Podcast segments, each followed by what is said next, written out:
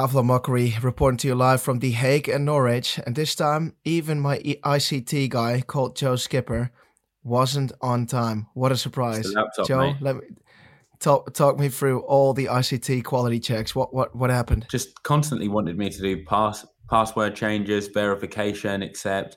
It's just a nightmare. I, like I said to you, it's, it's easier to get into Fort Knox, mate, than it is to get into your emails on your desktop.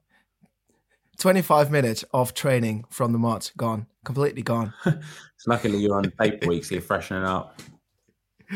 That's right. So how have, how, have you been, mate? Like last week, we uh, did the last podcast in uh, Font Romeu, and um, I, I want to hear some highs and lows, mate. Especially lows. Give me some lows. Some lows. I had a nightmare journey back. It took me so long. So uh, what time did we leave in the morning? Five o'clock in the morning, didn't we, from Font Row? Five o'clock in the morning. What time do you reckon I got back to my house? Past twelve. Quarter past twelve, mate. British time. Quarter past 12. back, so it's like quarter past one if I was in uh, if I was in uh, European time. Nightmare. What happened? What Loads happened? of traffic on the way up to Calais. Then uh, we couldn't get on the Euro tunnel because uh, they're all booked today, the, that day, and the next day. So then we looked at the ferry. We managed to get a good time for the ferry. Got there, and then my dad was driving. And when we were meant to be going through the thing, I was like, "Get in that queue, get in that queue," because you know when you're waiting for them, one queue starts nailing it, don't they? And they go through really quick, and you're like, "That's the one we need to be in." So I said to him, Yeah, yeah. go for that. Was we're going to miss it. We wouldn't do it. Waited about 15 minutes. Then I said to him, swap with me because I was like, I'll get us in. So I swapped with him, drove into that queue, got through. How much did we miss the ferry by? Five minutes. So we had a two-hour wait, mate, at the end of the like, basically at the, in a car park, waiting for the next ferry to come. With there's like, so we're waiting at this like duty-free shop. There's nowhere you can you can't buy any normal stuff. There's no cafe. There's nowhere to get any like normal food.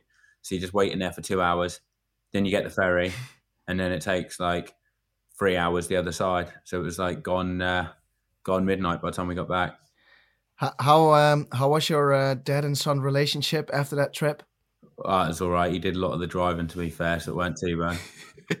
He battled through Didn't put any tension on the line. No. no, it weren't too bad. I was just frustrating when he was just waiting there, letting everyone else go. yeah, he's a pensioner now, isn't he? So he's like, I've got the time, Joe. I've got the time. Well, he hasn't got he hasn't got to worry about anything, has he? Is that it for the highs and lows? Um, or, or have you? yeah, I haven't really. I mean, I haven't really got any massive highs. Like, um, actually, watching the Super League was quite a good high. That was the first time I've watched that in person. Like, normally I watched it on TV, but actually, if you get the opportunity to watch it in real life, I definitely recommend it. It was really good. They do one of them indoors, don't they, near you, Rotterdam? Yeah, yeah. That'd be. Rotterdam. That'd be a good true. one for you to go to, Yeah, if I, uh, yeah, maybe next time. or Yeah. maybe take part. Like now you're swimming well. There's nothing back. It's only a 200 meter Take swim. You can't. On the bright side, you can't lose that much time in 200 meters.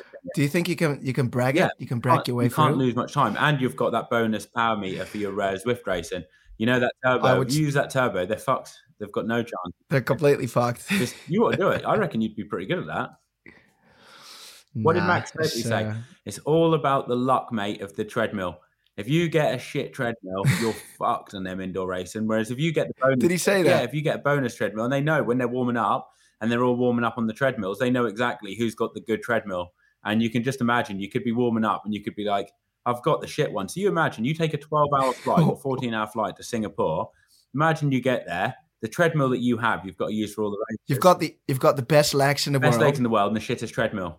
You'd be like, shit, I've just I've Yeah. just flown 14 hours to do this short race of 10 minutes this is and I'm gonna get Yeah. screwed because I've got a really bad treadmill. Or like Gordon Yeah, that's- Benson, where his treadmill just stopped.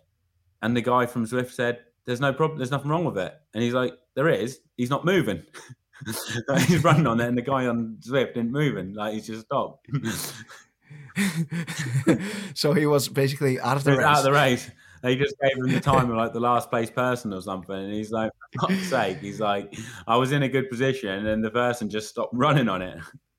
Travel, traveled all the way, and my avatar won't fucking move. Yeah, all the way to Singapore. Just a short, it's not like you're going to the local shop. Is it to Singapore? That was where one of them was. Yeah, that's what I mean. 14 hour flights. You imagine you've traveled 14 hours. Holy treadmill don't fucking meine Güte. Do you? Um, I've got, I've got a couple of lows, mate. What's that? I've got a couple of lows. Uh, do you want to hear the biggest one first or the small one first? I'll go for the small one. Just a little warm up first. Uh, I, that, that small one might is, is isn't probably even a, a real low. It's more like a, it's, like it's like in the middle. It's a It's middle. more like a Um, remember that I went camping, right? yeah. So uh, I was sleeping in this glamping tent, which was like all right. Um, the first night when I got there, it was a crazy storm. Like you won't believe the storm that I've been through. Like I woke up in at three, four a.m. in the middle of the night because it was like raining and thunder so bad. So I had a little look, and I was thinking. See, the outside of my tent is actually something like hard plastic, so I knew I, I was all right. But the next morning, people were basically just getting out of their tents to have a little look around. Basically, who's got who's in the shittiest place, you know? Well, what do you mean? Like it was all flooded or something? yeah, so some people would have like a tent that wouldn't be maybe 100% waterproof, or it would be 100% waterproof, but not versus a storm like that. So people would just like get out of the tents, walk around the camping to see who's in a real camping K hole. Oh yeah. And were you? I was not. I was not, mate. But I just, I, I could just see people see enjoying it to see other people suffering, like hanging the wet clothes outside Oh, and the That would be mattresses. and- You know, that's one of the reasons why I don't like camping. And one of the other reasons was I did it before and someone came in my tent while I was asleep. Someone came in your yeah, tent. you got no locks have you on it? Like someone fucking opened it up. My dad got What- my what- dad got robbed at a festival. Like he was camping, like snoring. They obviously knew he was pissed. When, when was that? In the 1980s no, this was Woodstock. recently. This was within the last three or four years. Recently? Recently, within the last three or four years, he was camping. He went to went a, to Latitude he went to a Festival. festival. Latitude Festival, mate. He used to go there every year, and someone robbed his wallet out of him while he was asleep in the tent. oh wow! And I, I had Uh, someone come in, like you know, you, you don't know what they're after. You know, I know a lot of these swingers. he wanted to wake. stuff like that do he all wanted these to- camping trips, don't they? So you know, I was like thinking, He wanted to wake. He wanted to wake the prince up with a little kiss. yeah, it could have been even worse. It might have been more than a kiss. You know, I mean, some people probably, some people probably do camping on the, on the off on the hope that someone does wake up like that. But you know, you get people coming in your tent by surprise. You get your wallet nicked. It's like I'm struggling to see the benefits of it. I've, I've, I've never ever heard of this in my life before, but that's why you maybe need a caravan, Joe. I can see you in one of the caravans. But anyway, I can tell you a massive, massive low that would maybe put you off camping. What more than that? Well, more than someone nicking your wallet or like coming in for like Bigger. like uh, This one is bigger. This is a real low, mate. So um, that storm the first night, right?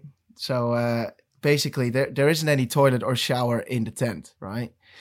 The toilets is, is like this communal toilet building about two, three hundred meters away, but it was absolutely carnage that night. So I was thinking, I'll just put a little bucket besides my bed, like in the corner, like one of these big buckets. And I'll just pee in that one. Like, there's no way that I'm going out in the rain in the middle of the night where to have a little. Where did you get the look bucket from? for uh, there, there was this really small kitchen in that thing. You couldn't cook or do Basically, anything. you but pissed in a saucepan that someone else is going to have to use the next time. It's it's not a saucepan. It was a bucket. It Someone else a is going to be cooking their pasta in a saucepan your fist in. Right. anyway, Camping's great, guys. your pasta has the the next- seasoning on. yeah, so already it's got a bit salt Oh, in there. God, just- But anyway, the next morning I woke up and my coordination was a bit fucked. Well, you reckon? I knew I had to. I had to step over that bucket, and I knew. I watch out, Oh, mate. no, watch out. Watch out for didn't the bucket. You knocked it over. And my damn, my damn ankle, mate, it, it kicked that damn bucket through the whole flipping tent. It was 6 a.m. in the morning, and literally I was standing there, and that bucket was, was proper full, you know, oh, like God. How many more days I did you was- have to stay in there for as well? four. It was like literally the, after the first day. Oh, so. I, I stood there literally saying, like, Tom, what have you done? What have you done? Like, why do you have to do this? You knew that thing was there, and I stepped over it. I was thinking, like, watch out. But then the coordination is not that great in the morning, you know? Through the whole flipping tent, 6 a.m. What did you do to clean it up? well, get a shitload of toilet paper. Yeah. Yeah. How, how, do- how do you think my face was when, when it happened? Uh, I'd be gutted. Like, absolutely. Uh, yeah, like that would be horrible. First night as But- well. So you've got to put up with it for four days. But the good thing is, if you've got a caravan, you have a toilet. Yeah, but people don't like weighing in their own caravan, do they? Because then you've got to sort out all the uh, toilets and clean them out and everything, ain't you? All right, on to have you got any highs this week? Um, not really. No. Actually, well, I, I, mean, I guess I could say like my training's been going all right. Like that is that does that count as a high or not, or is that just like you know, it's like saying you had a good week at work, isn't it? Yeah, it is, but it can be a high, mate. If you're finally finding pleasure at work, yeah, all right, be, I've yeah. got that. That's you're finding the joy in the office again. Finding the joy in the office. yeah, yeah, yeah. All right, that's all right. All right, let me go through with a big high, mate. I came back from Italy uh, yesterday. Uh, we had the charity event going on, Stelvio for Life, and um, we raised 1.18 million, so uh, 1.2 million. I thought that was 1,100 euros you made when you posted it up. 1,100 euros. Yeah, I thought that was what the check was for.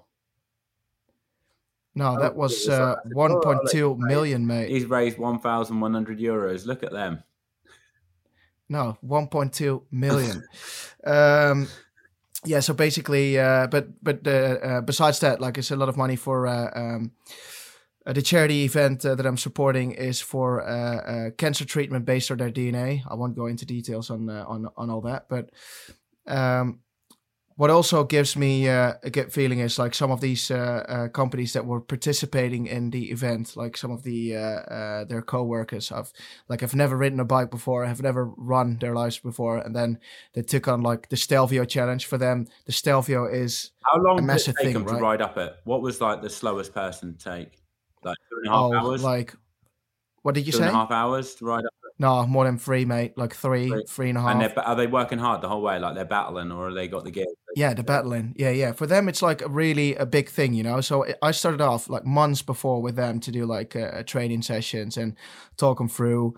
Um, and they were so nervous of all that they thought it couldn't do it or whatever. You, you can't imagine. Like this was, for example, this woman. She was like 130 kilos, and she took on this challenge first of all to raise uh, uh, money for charity, and second of all to like become a bit like fitter. She lost like 25 or 30 kilos. Yeah. She came up and like for her it means like a lot. So afterwards when i speak to someone like that is uh that that's like i would say better feeling than i man isn't it? Because someone conquers something that they didn't think they were possible of doing. My it. dad conquered Alpe d'Huez before. It took him three hours to ride up it. Yeah exactly. every hairpin. Yeah exactly. Stuff like that the battling mate. optimal fitness is he's in peak optimal yeah, fitness? he's in peak optimal. You know, he went down there. We were going down the climb. This would imagine how scary this would be. He was going down the descent of Alpe d'Huez, nine percent gradient. So imagine how quick you pick up speed, and his handlebar snapped coming into a hairpin. So he literally his handlebar handlebar snapped. snapped. You imagine you're trying to brake, you can't steer the bike because your handlebar snaps off coming into a hairpin. He had to like use his feet to stop. I think like somehow he managed to stop, but I mean you could end up going off the side of the mountain, couldn't you? Like 40 miles an hour. Like that was so lucky, wasn't it? Mm-hmm. Yeah, that was pretty lucky. Damn. Joe, I also want to quickly um, say something to our, to our mate Fabian. He was with us on a training camp, and uh, um, he did he did a race last weekend. He actually didn't want to do it because uh, um, he suffers on the on the mental side of racing, doesn't he? Like he he's um, and I think that aspect isn't often talked about, like the mental aspect of racing, the pressure people put on themselves. You and I, we don't really have it. Well, maybe a little bit, but not as much as, as some of the athletes, and it's often uh, like that neglected. And uh, I just want to say, and I'm also speaking for you. I know that he's listening. That we're proud of him, isn't don't we? Like he didn't have a great race because he said he str- he struggled again with mental problems but I think it's a start. It's a start to get out and race and just get one done. I mean, um, he said he's not racing again. Race, he said he's not racing again until he sorts it out. Because I asked him.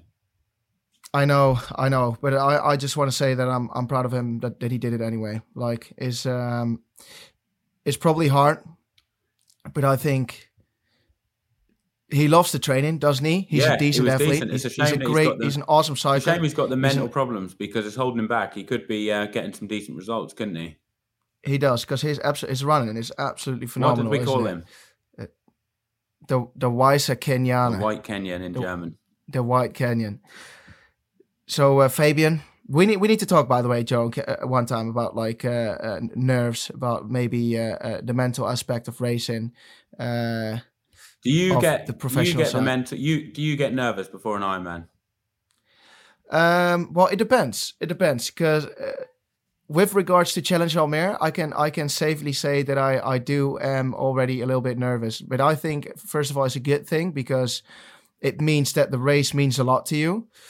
Um, and I also I also think because uh, But when do they really start playing up for you? Like when does it? Because you Well, might it- say you feel it a bit some- now, but you're not really properly nervous that you can't sleep now, are you? So when does it? for for some for some races it's like four or five days beforehand or uh, when i'm really thinking about it for for other races it's like literally a day before it and not that bad but it depends for me how much that race means to me to what? be So if you were doing Kona, you'd be feeling nervous four or five days beforehand. 100% yeah Really? What? Where you couldn't sleep? You'd be that nervous that you couldn't sleep. I, I would be able to sleep, but I, I would just be uh, um, throughout the week. I would be uh, a little bit a different person. I'd say I, I'm I'm quieter. Uh, I sweat a lot. I always sweat a lot, but like more more on my armpits. I can just tell that I'm, I'm more nervous, uh, thinking about stuff.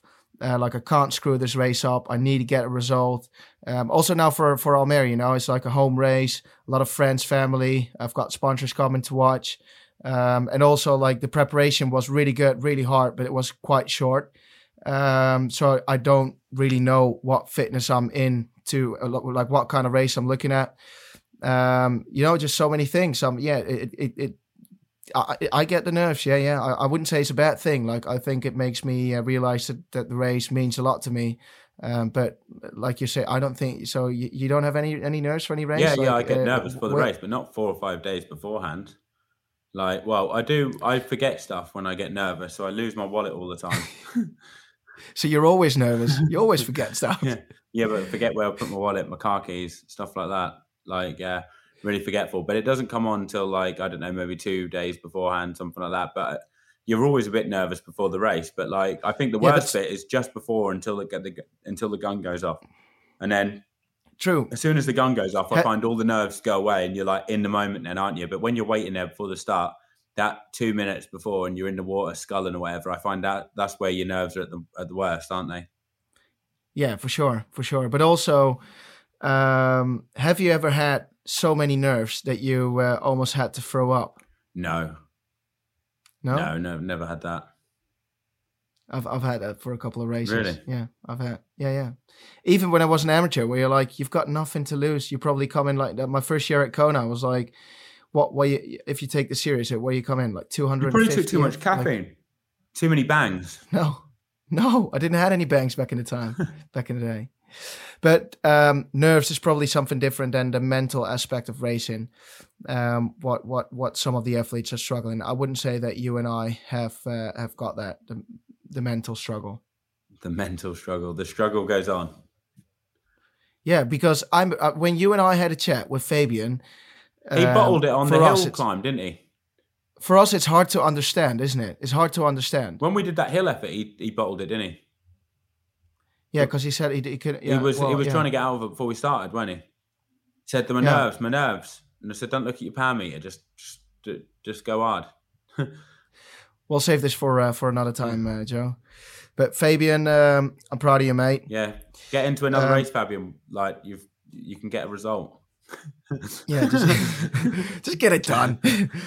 Um, this this week, Joe, do you what, do you want to talk about Kona? Because we posted up something last week saying that you weren't going to Kona. Uh, the prices of the accommodation is absolutely ridiculous, like triple the price of uh, a couple of years ago. Um, we thought we'll uh, talk through Kona, right? Yeah, so I've got a couple of things about Kona. Like the thing is, the accommodation is absolutely ridiculous.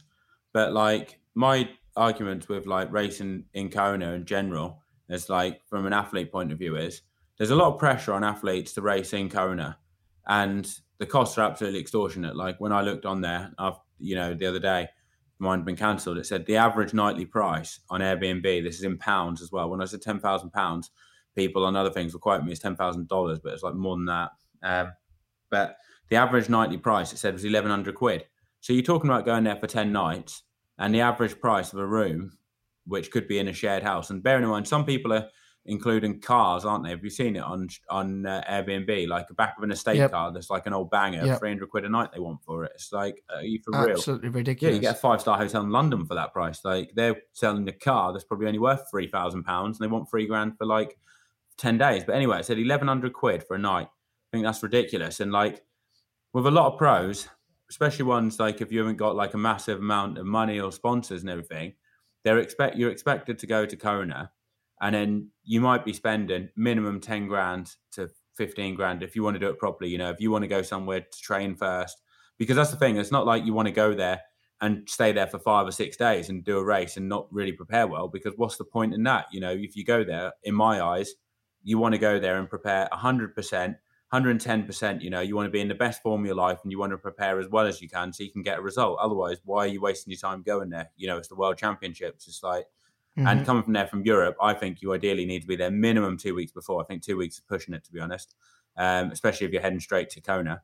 Um, so basically, a lot of athletes are expected to spend 10 to 15,000 pounds. Some of them hadn't even got houses, they're not on the property market or anything. And there's no guarantee they're going to get any money back and that's like a deposit on a house for some of these people, you know, and they could be losing that money. And it's expected that pros will go there. And I worked out that at least the bare minimum, including some athletes that are going from America and other areas, 80% of the pro field will lose money on Kona.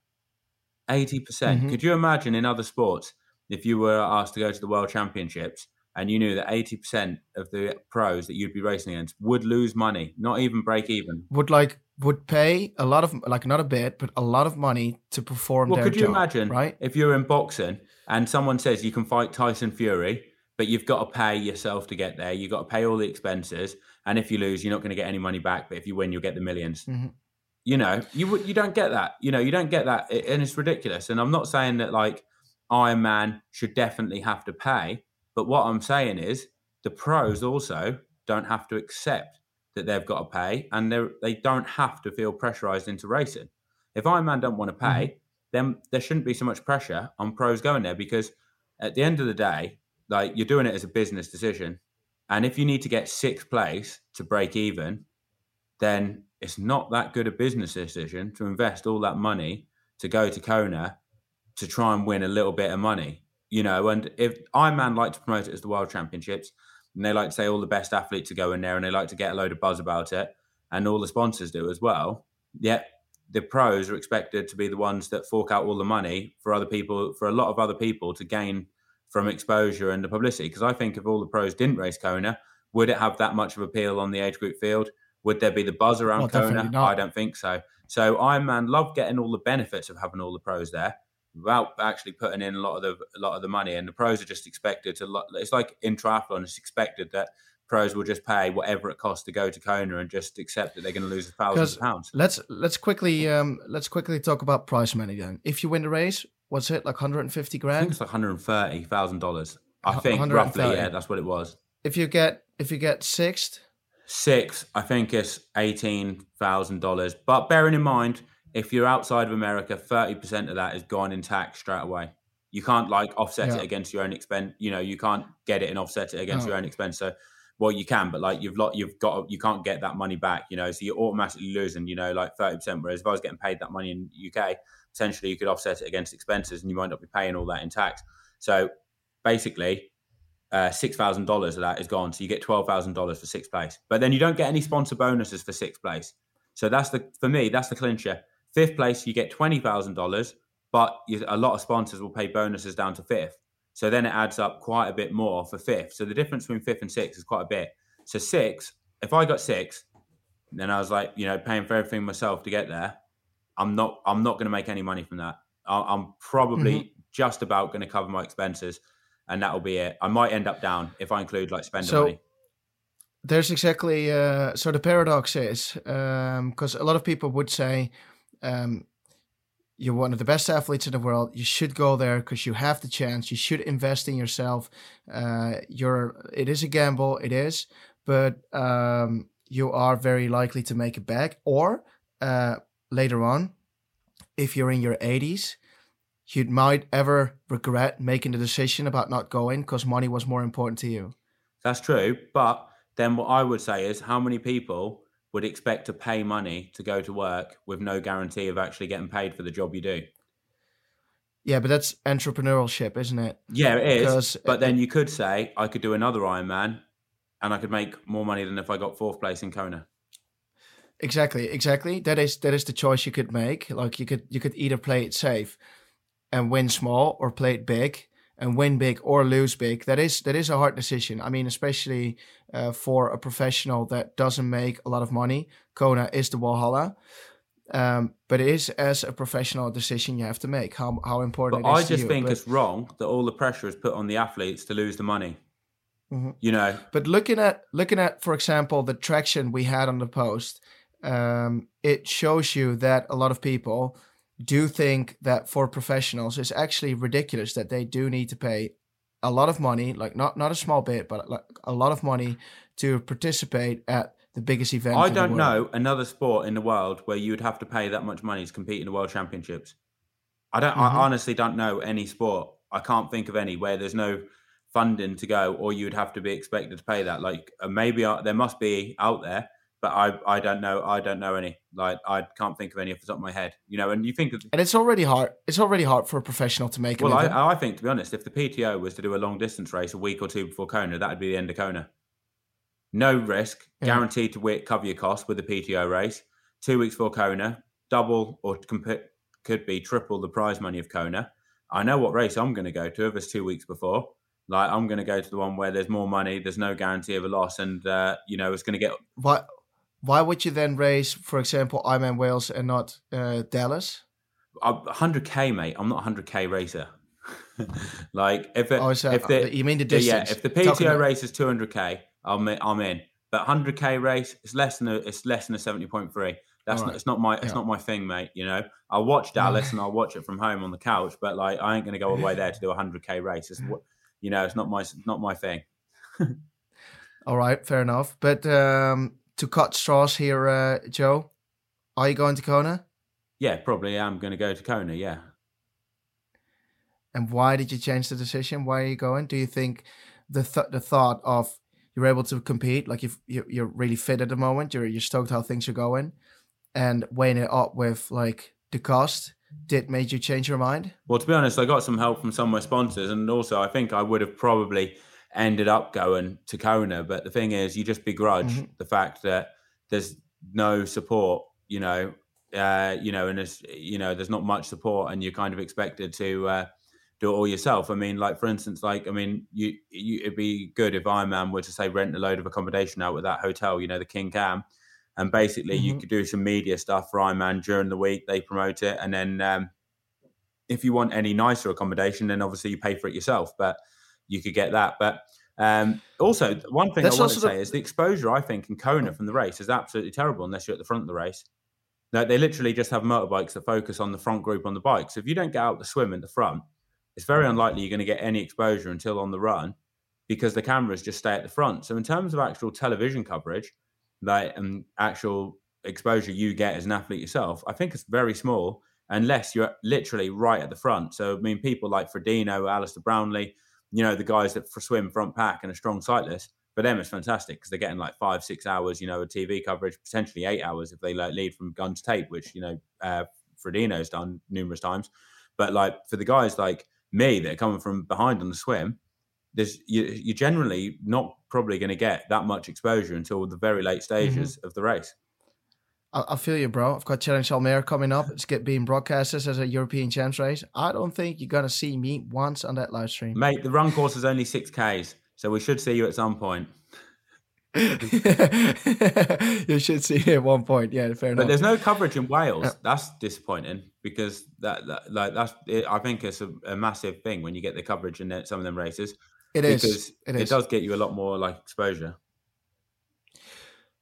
Is there uh, something else you want to say about Kona? What about age groupers needing to pay a lot of money to get there? I, well, I think it's just crazy for everyone, isn't it? I mean, like, and the fact that the accommodation costs have gone up It- loads now. Do you know, with with regards to like age groupers, one thing it is um, someone sent me over like this article saying um, that the average salary of the Kona competitors in 2019 was something like 250 grand. I'm not surprised.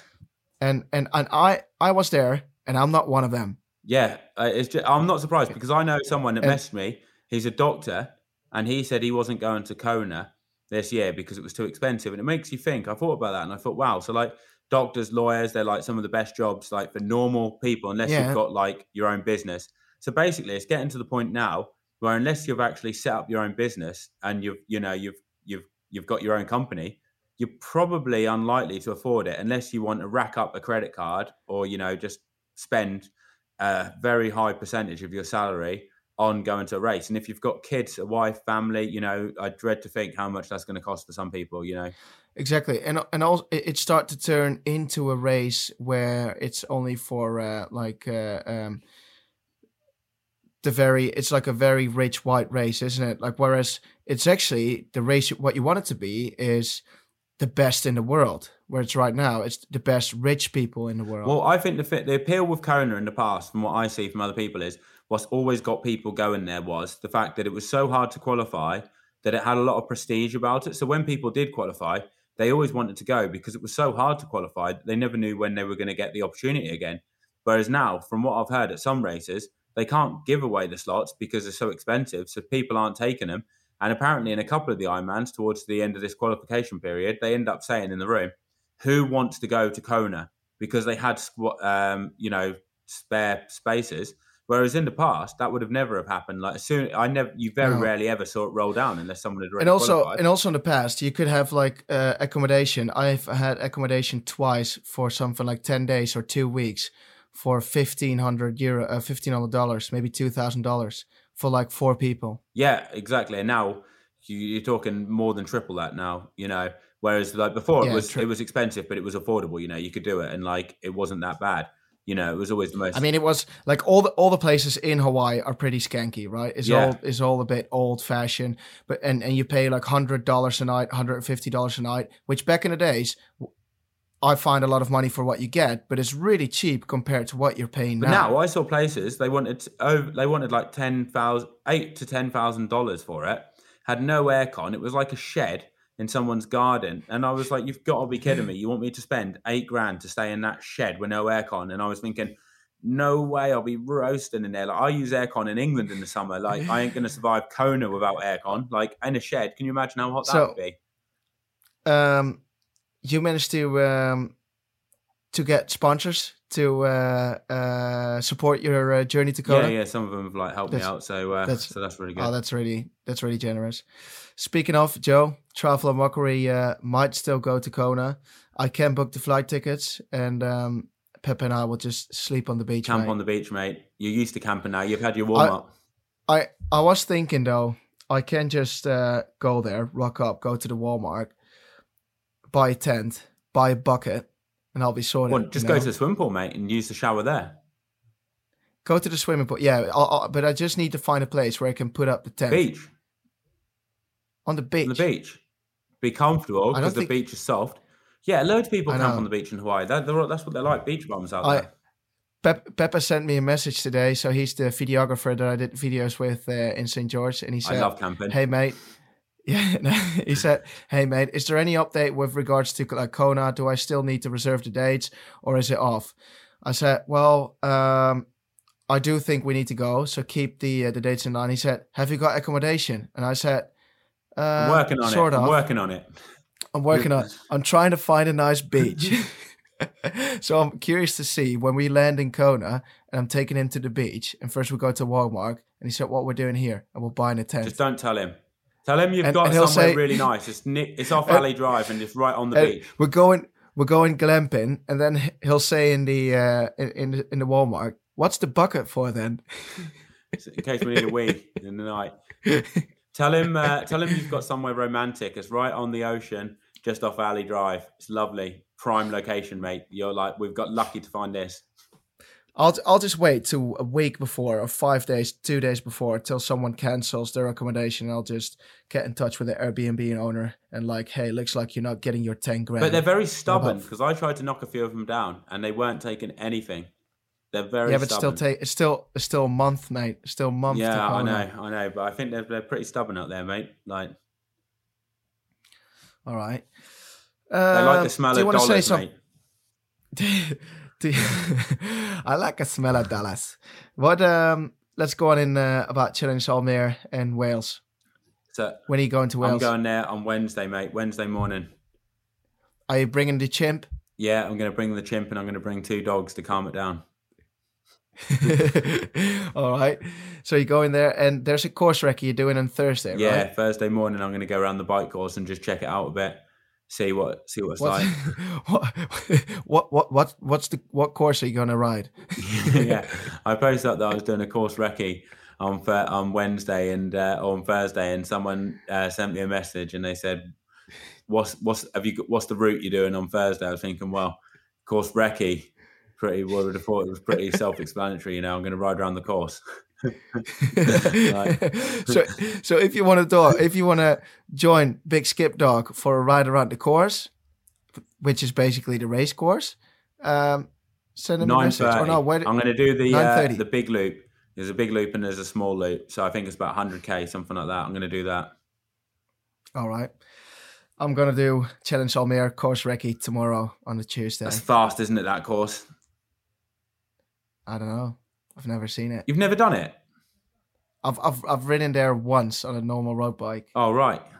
There's if the I do know there's not a lot of corners. yeah if you do the there's one But- road that's like 50k straight I think. It's a it's a hundred and eighty k very flat road with like two bridges, and I prepped very well in the Pyrenees for it.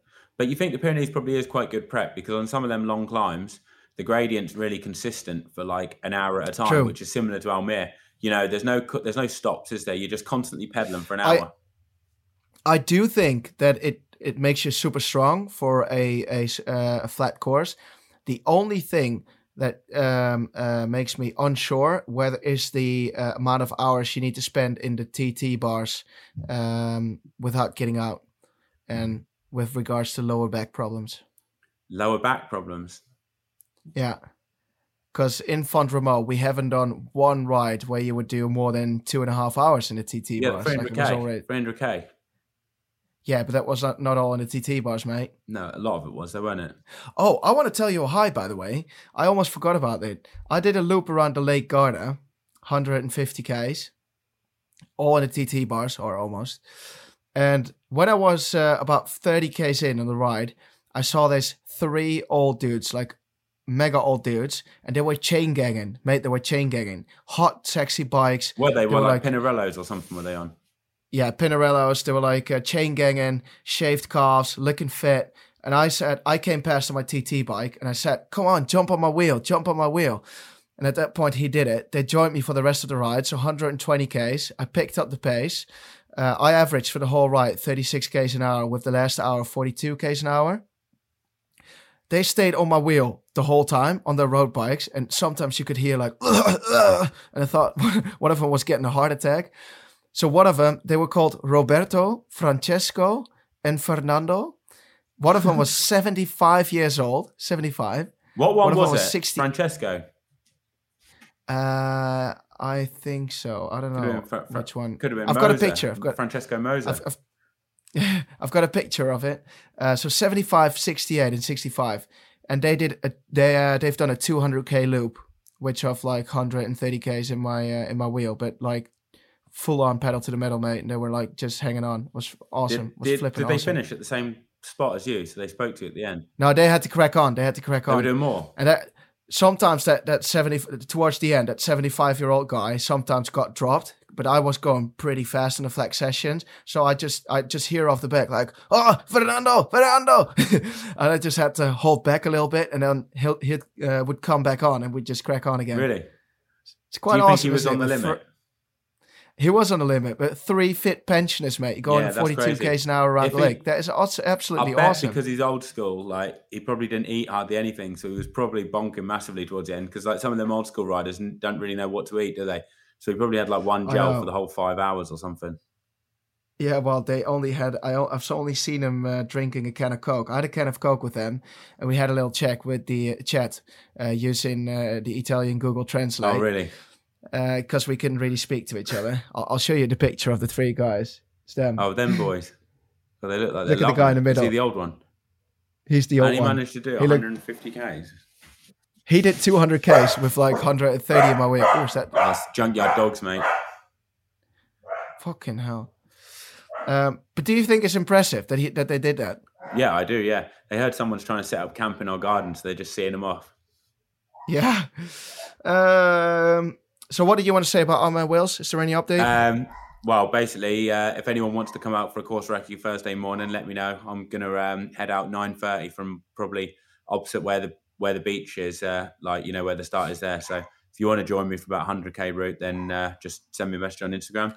Apart apart from that, Apart from like, that, looking you're forward fit? to it. When when are you gonna shave the calves? Uh, I'll shave the calves probably on Friday or Saturday, mate. You don't want them growing back, do you? You want them like really smooth. You want to save them watts, don't you? So uh, they'll do True. that. But I'm I'm looking forward to having a crack because last time we did an Ironman together, a proper one, South Africa, and we both probably had COVID for that, so we haven't really done a proper race. Dude, I'm year. I'm so I'm so stoked that I can finally race again this weekend. That's also why I'm so nervous because I haven't done any other races in between. Um, I I can't flip and wait. Yeah, I can't I just want to see where the level is at. I've been loving the training over the last four weeks. It was really really tough. Um, it was short, but it was really uh, high quality, and I just uh, can't wait. I think that as well. You want to see what the level of everyone else is because you can't really you you can see what results they're getting, but without actually being in the races, you never really know because was the course fast? Were they in a pace line? Was the swim short? How was the run? You know, so you see all these times, but it doesn't really you you never really know how you would have done in it, do you? So it's, it will be quite good Yeah. to see how it compares and a good like That- hit out before Kona. That's one thing I, I hope in Almere. Like it's a flat course. It looks like there's not going to be much wind. 12 meter draft zone, which basically means for some people six meters, um, including broadcast is motorbikes. I just hope it's going to be a fair race. Sub eight for you, mate. That's why I actually wanted to do Wales, but uh, I'm having Yeah, to do the battle of the influencers, mate, because that was supposed to be your battle, and now it's down to me. that's why you've got a YouTube video coming out, right? Yeah, yeah. Got a YouTube video coming out tomorrow. So if you want to check on my progress, Because you had to qualify for the YouTube battle, so you had to do a I YouTube had to do video. a YouTube video because I hadn't done one within the last three months. And for me to qualify for Battle of the YouTubers, uh, I had to get one out. So uh, there's one. But to be honest, all the big hitters aren't going to Ironman Wales with regards to the battle of the influencers. They all pulled out. Sc- Scott Bevel's out. He's gone to CrossFit now. He's injured. Um, I saw he was running. He's strained his ligaments in his foot, so he's down. yeah, but he's in, into CrossFit now. Then we've got the Big Mods. He's over racing in the Netherlands. Who is The Big Mods. the big? I thought you were calling the big Mets, a uh, big Mets or something. Big Mets was another one. He's doing an Ironman the same day, he bottled Wales. Then he's doing like Wisconsin. he he? did. Um, Frodeno bottled it. And Would you class Jan Frodeno as uh, an influencer then? yeah, he's a proper influencer, man. Every post he does is like an ad, is an advert. What about Sanders? Sa- Sa- Sanders is uh, an influencer, though, isn't he? Like, Sanders is, is like he's the king, king He's of the king. influencing. like he could have made He's this race, king. couldn't he? Like it, him being there would be like a headliner, wouldn't it? You know, that's like if you That, that would have been the cherry cherry on the crown on his uh, career, I reckon. Ironman Wales, Battle of the Influencers. yeah. Next year, next year he'll have to come down for it. All right.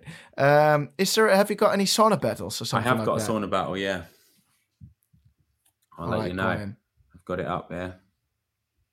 So my sauna battle story is this is a couple one as well. So this one, this morning I took my wife to the thermal baths, claiming it would be a good for a day of relaxation.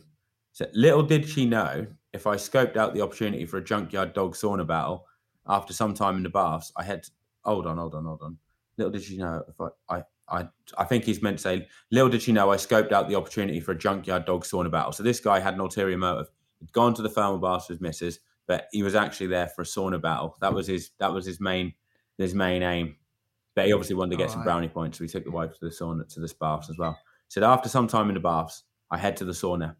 It's empty. I lay, lay down on the middle shelf and get settled in, waiting for my prey to arrive. After about 10 minutes, wow, that's a long time to wait, isn't it? 10 minutes in the sauna waiting for someone. Like I'd be pretty cooked by that point. A guy walks in and sits on top of the shelf. Game time. It's on. I shuffle about and move to the top shelf so that it's even Stevens and settle in for the battle. So this guy was really taking it like he was giving this guy a chance. Like normally, if I see someone come in, they go to the top shelf. I'm staying where I am. I'm staying on the low shelf and thinking like, Because you, because at first you want to see what the level is Yeah. you've got in the room. Yeah. You don't want it because this this is a bit like that's like if you uh, overtook someone running. putting all the cards on the It's like table. if you overtook someone running, or you know, if you did a race and started out hard, you know, real hard at the start, and you don't know who's in there, you know, that's you've, No, you've shown all exactly. your cards at once. Yeah, so he's confident. That's showing confidence. A few more people walk in, but my attention is on this guy only. Mano a mano sauna battle. Just as things start to get tasty, someone throws some water on the stones, or it's one of them ones what we uh, cooked right up in Malaga. The Finnish. It's not a Finnish sauna. He makes it a, He closed his called, like a eyes steam bath. and he breathed in the hot air. Bastard, I think. Surely my opponent is suffering as well. So this guy was probably regretting his choices to stay on the top shelf. Because eh, once you've committed to the top You can't shelf, move if you down. then sit down again, Sign of weakness. That that's a be. sign of weakness. A Yeah. sign of weakness. This is a quick glance confirms my doubts. He's shuffling about and he's sweating buckets.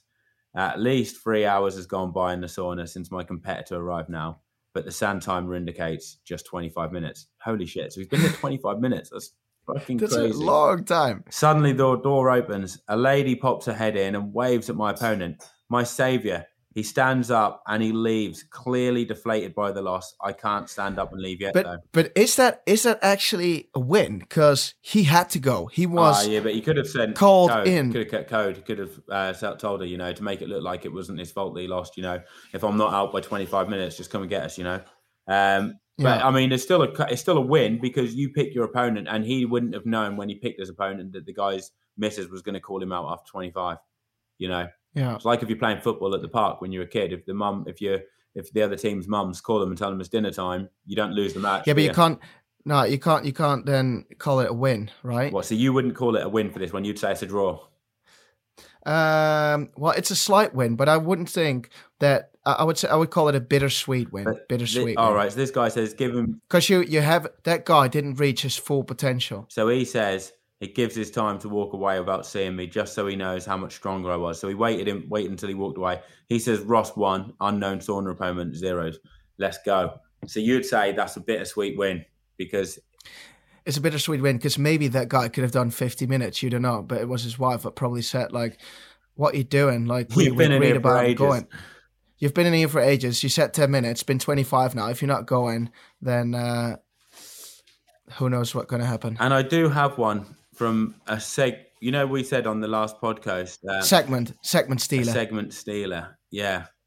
So let me get this one. This is another one of uh, quite an interesting one. This one was from someone in Wales. So basically, the segment stealer goes on about Strava segments. If you want to take a Strava segment, you're doing it with a buddy, or it's probably not a buddy if he steals the segment, uh, and that would do something sneaky and then gets the segment instead of you or the two of you.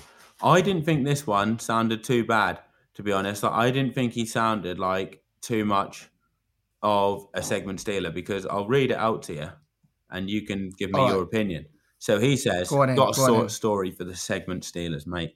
Not quite a Strava segment, but I know a lad who pulled a shocking steal at the long course weekend in Wales. So this is this uh, long course weekend. I don't know if you heard about it, but they do a Ironman swim on the Friday. They do a 180k bike ride on the Saturday, and it's draft legal. So you're allowed to draft on this bike ride on the Saturday. But if you're finished in the top 10 of the swim on the Friday night, it's in time trial format. So you start the bike. So basically, you, ideally want to finish 11th on the swim Yeah. because then you're with all the people on the bike and you can draft the shit out of each other. And then on the Sunday, you do the marathon. Exactly. But some people just do one of the legs. So this they might have just turned up for the bike just to do it. All right. So Fair he enough. says, a group of five rode around together. Everyone was taking pulls apart from this guy. Sat on the back wheel for the whole 110 miles, chilling out, eating jelly babies for fun. Then going up the famous Heartbreak Hill, Heartbreak Hill climb from Saundersfoot to Tenby. So this is in the Ironman one, a steep little bastard. This one's like 16%. And, and it's literally you go up this hill and then you descend into Tenby, and that's basically it. You know, so this is Mhm. probably like a couple of miles from the finish. On the final push, this thief pulls to the front and drops everyone in the group like a dog on heat. Arms up in the air, waving to the crowd. Took all the glory. The boys were fucked from pulling all day, and he smokes them across the line. His parents and things, his parents and friends think he's a hero. They think he's done all the work and a chuff for him. Never seen anything like it. Absolute thief of the year. What do you think? Wow. It's like Cavendish, though, isn't Well, it? Like, is that bad? He It, it is like cards. Cavendish, but to be honest, at first you said like uh, I don't think it's that bad. But remember when we were y- watching uh, the, that World Cup in Norway, you had this Spanish little rat that was like sitting in the whole time, and we were literally screaming at the screen like, "I hope he gets popped. He's not doing any work. I hope he gets popped." Because if that guy would have come off the bike and then had a solid run, you and I would have been, he's a fucking rat. Oh yeah, you know? I'd be pissed off someone did it to me. So- So he's playing his cards. I mean, what about if he's too weak to do a turn? You know, like Sha, and, then he does the what? Sprint you at the end. because What- he did the sprint at the end, he's like showing that he was strong enough to do some Uh, work, but he's been a bit of a rat. Yeah, I, I'd say it's it's it's radish because you're basically sitting in the whole ride, and every time you're doing like, no, no, no, I can't take a turn, I can't take a turn, and then all of a sudden at the end, like you run off or you ride off, you sprint off. Is um, if you're in the breakaway together, you have uh, uh, like a, a main goal is all together, break away from the whole pack and get to the front and win the race, to, and then sprint like whoever is the Yeah. best, right? I think that's fair, and everyone thinks that. Why are you laughing?